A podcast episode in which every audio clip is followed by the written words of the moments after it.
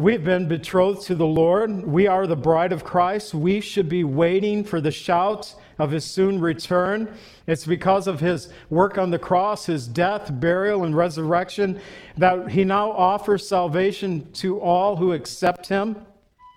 Such salvation makes us highly favored, seeing that the Lord is with us, and we are blessed to be called the children of God.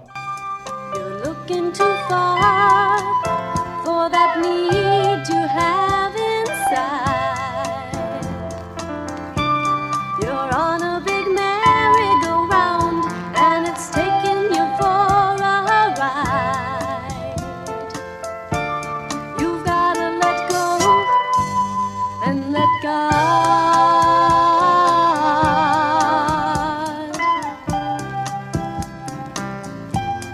Welcome to the Cleansing Word. We invite you to stay with us as Pastor John Pennell of Calvary Chapel Lake Villa takes us through a verse by verse study from God's Word. Each Monday through Friday, we'll be airing messages to encourage you in your faith that you might grow in the knowledge of our Lord and Savior, Jesus Christ. I hope that you enjoy this broadcast, and I'll return at the close of this teaching to give you more information about our church and how you can obtain a copy of this message. Now, here's Pastor John with today's message from God's Word. do in your life. He can get rid of pain and get rid of strife. All you've gotta do is let go and let God. As I was being fed last week, as we were going through the message last week by Pastor Kevin, I wrote down in my notes that I'm going to talk about Mary and Joseph on next Sunday. We'll be talking about Jesus and his birth, but here we're going to look at the lives of Mary and Joseph today. And I titled this uh, kind of a longer title Ready and Willing to Answer God's Call, the Mary and Joseph Story. And I did it the Mary and Joseph story. I'd reversed it originally, the Joseph and Mary story, but I, I did it in the Mary and Joseph order because that's how the angels came to them. The angel Gabriel came first to Mary and then later to Joseph. So I'm going to do it in that order of appearance and their knowledge of what God was about to do in their lives. And so we're going to look at this from Luke chapter 1, Mary's service for the Lord, revealed to us in Luke 1, verses 26 through 38, and then Joseph's service for the Lord, found in Matthew 1, 18 through 25.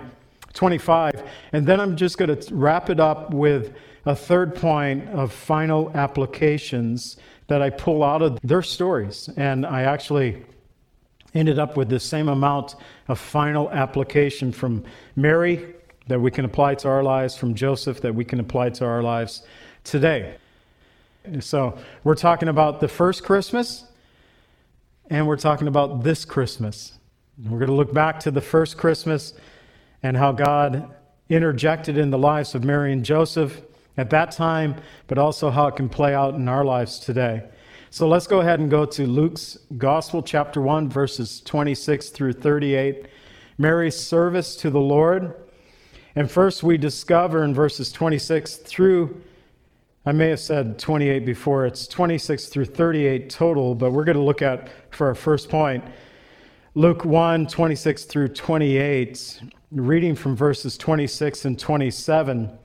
Now, in the sixth month, the angel Gabriel was sent by God to the city of Galilee named Nazareth to a virgin betrothed to a man whose name was Joseph of the house of David. The virgin's name was Mary. So, six months prior to this, Gabriel came to the priest Zacharias while he was ministering in the temple. Gabriel came to announce to him that he and his wife Elizabeth were going to have a son. And these were faithful servants of God, but they were older. They were actually past the age of bearing children. Perhaps they had prayed that God would give them a son to continue the line. It was very important for a priest. Uh, women were not priests, so it was important for a priest to have a son that he could carry on the family line in the priesthood, but they were at that point childless. And yet, when Gabriel came to Zacharias, he said, Your prayer had been answered. And some may teach that, you know, even though they were beyond the age of childbearing, they continued to pray that God would give them a son personally.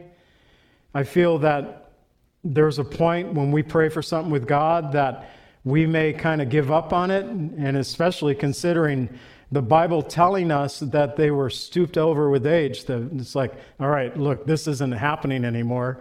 We can just kind of say that that prayer was a no from God, and we may stop praying. I think maybe that's where Zacharias and Elizabeth had come to in their lives that they had stopped praying for a son, realizing that they were too old to give birth to a son or to any child. And yet, Gabriel said, Your prayer has been heard. And I think Zacharias may have said, What prayer? What are you talking about? Oh, I gave up on that prayer. It's like, God heard it, He answers it, and He's coming with the answer now. So that's important because what happened with Zacharias and Elizabeth would play into what is going to happen with Mary here in this timeline in the Gospel of Luke she was betrothed to Joseph, and they were both of the lineage and offspring of David. They were of the tribe of Judah.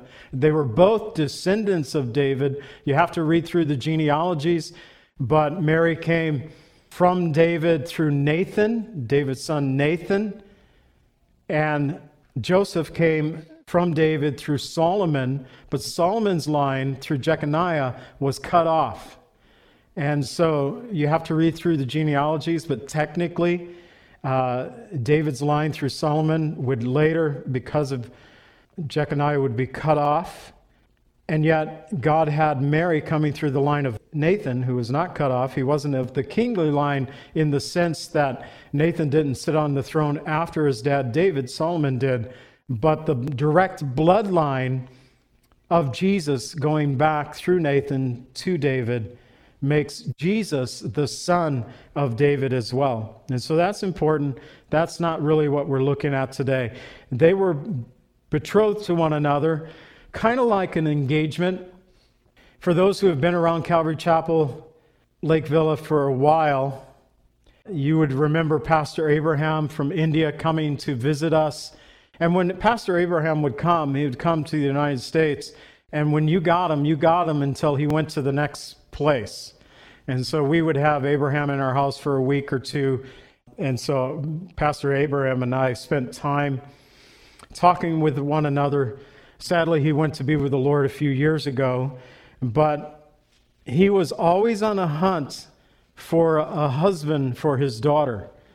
You know, he was even eyeing our son at one point, uh, trying to check him out. And so, since they would do arranged marriages, I asked him about how it worked out in India. This doesn't mean it's exactly how it took place in biblical days, but probably not too far from it.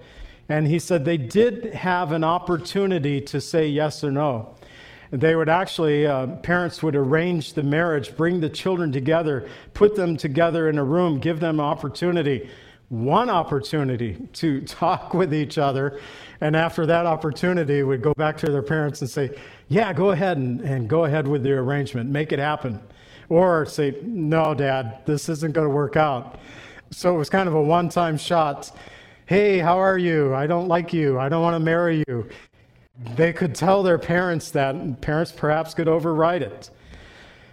But it was an, usually an arranged marriage by the parents, uh, normally in the class of the society, whatever they grew out of. So if they were wealthy, they would arrange marriages with wealthy people, people of common background, arranging these marriages with one another. Usually a girl at this time, biblically, from 12 to 16 years old, she would be married. Kind of blows our minds here, doesn't it?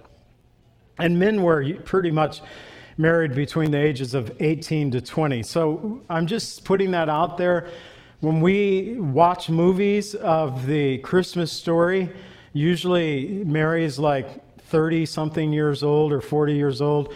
Maybe, you know, depends on how old the movie is. Some of the newer ones have Mary and Joseph a bit younger.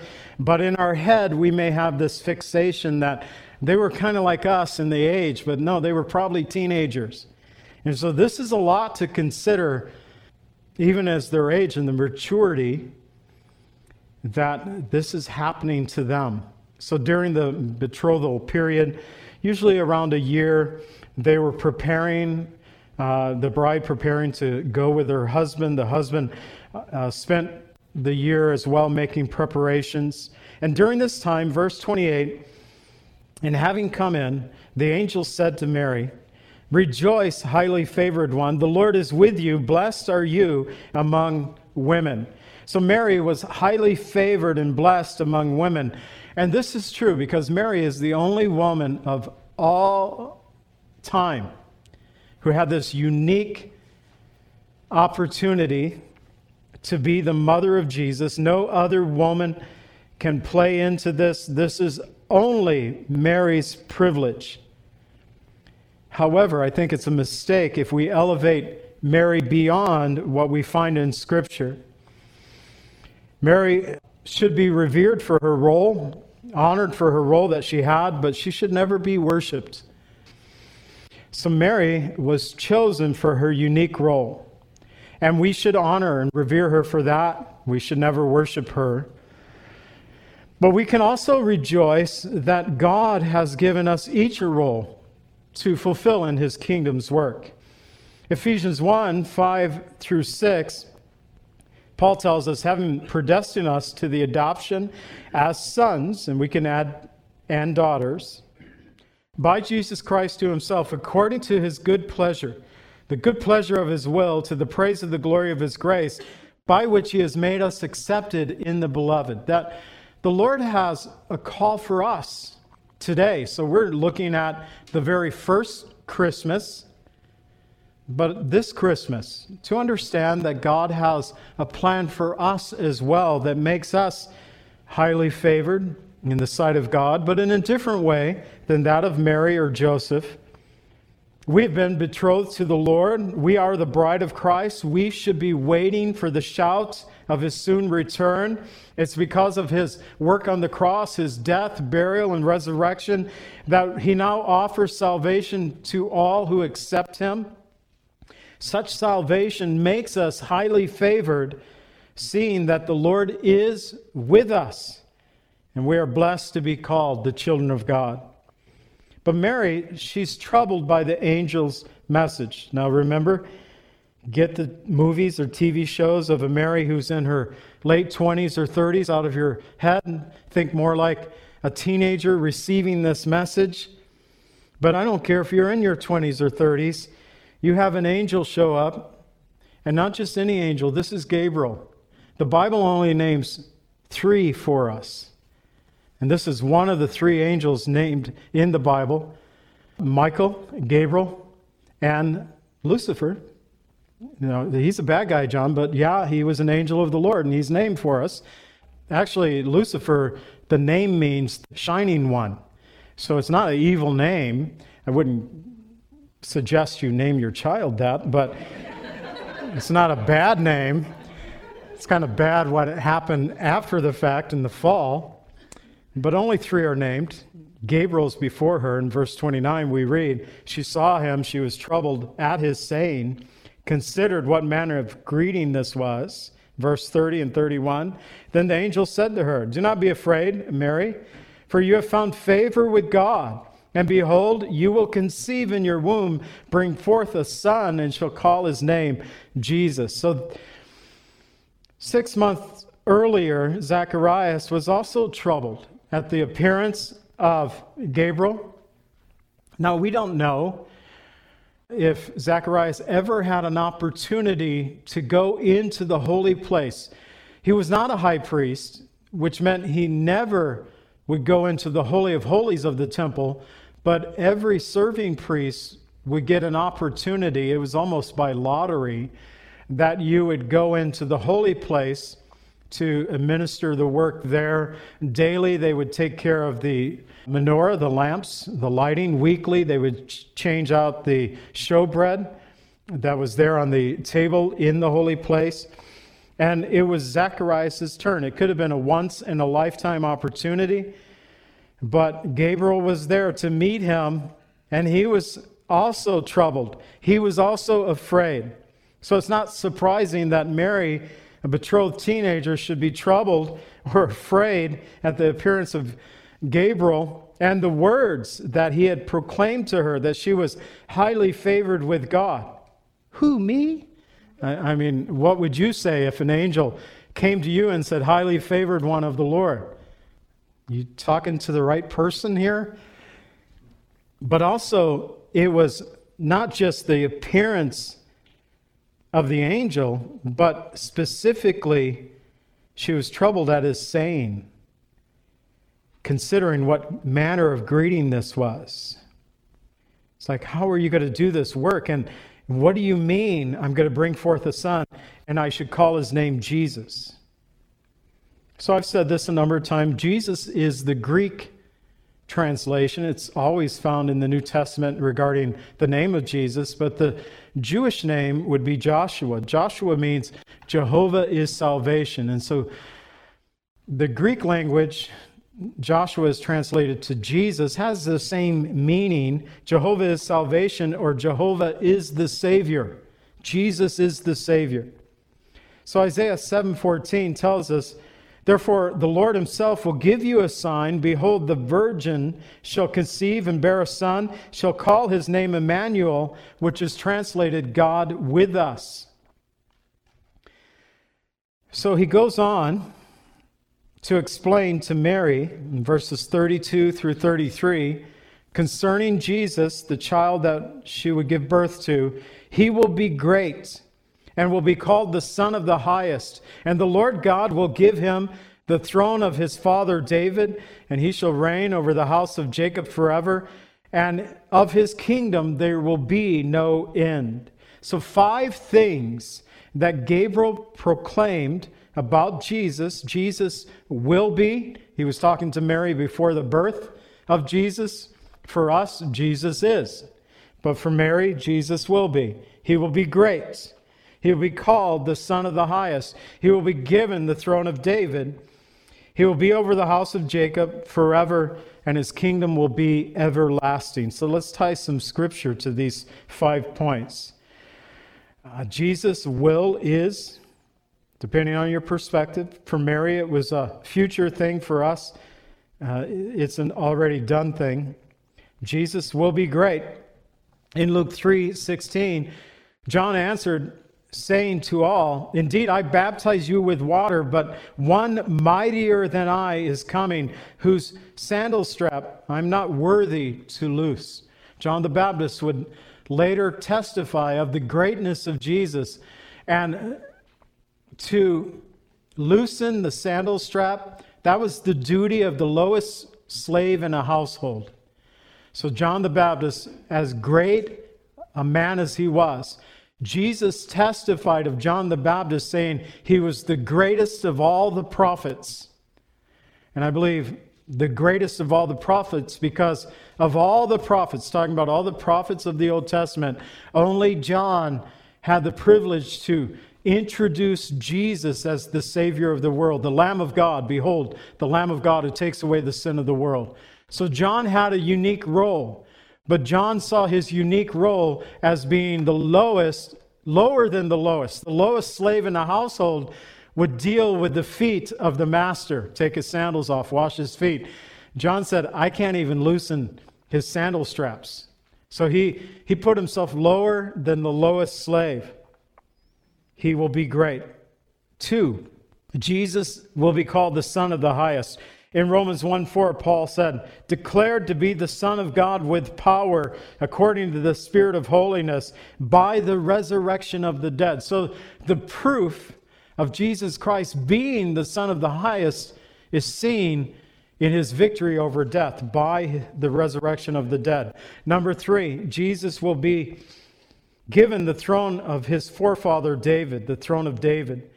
And this comes from the Davidic prophecy that was given to David through the prophet Nathan in 2 Samuel 7:16 and your house your kingdom shall be established forever before you your throne will be established forever and so God promised David that I'm going to build you a house and it's going to be established forever. Jesus Christ is the fulfillment of that promise and the forever section of that promise as well. Jesus will reign over the house of Jacob forever. So, the house of Jacob, technically referring to Israel, but through faith in the name of Jesus Christ, we have all become part of the seed of Abraham. In Genesis 49:10, Jacob said to his son Judah, The scepter shall not depart from Judah, nor the lawgiver from between his feet until Shiloh comes, until peace comes. To him shall be the obedience of the people. So, Shiloh, another name for the Messiah, coming from Abraham through Isaac and Jacob, through the son Judah. He will reign over the house of Jacob forever. And number five, of Jesus' kingdom there'll be no end. In Isaiah 9 7, of the increase of his government, increase of his government and peace. There will be no end upon the throne of David and over his kingdom to order and establish it with judgment and justice from that time forward forever and ever. But I want to remind us that we too have found favor with God because God sent his only begotten Son, Jesus, who paid the price of our sin when he died upon the cross. So we too have found favor with God. We're looking at the first Christmas. But we're looking at this Christmas right now, what's coming up next week, and to know that we have found favor with God. So let's just wrap up with some final applications. First of all, Mary. She was a virgin. And, and that is just something that we cannot look past. If Mary was not a virgin, we wouldn't be talking about Mary today.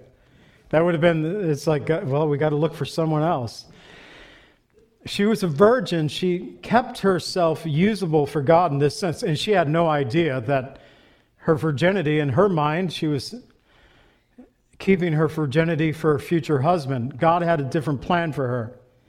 But she kept herself sexually pure. No doubt looking forward to marrying Joseph to bear his children, but God had a different plan for her life.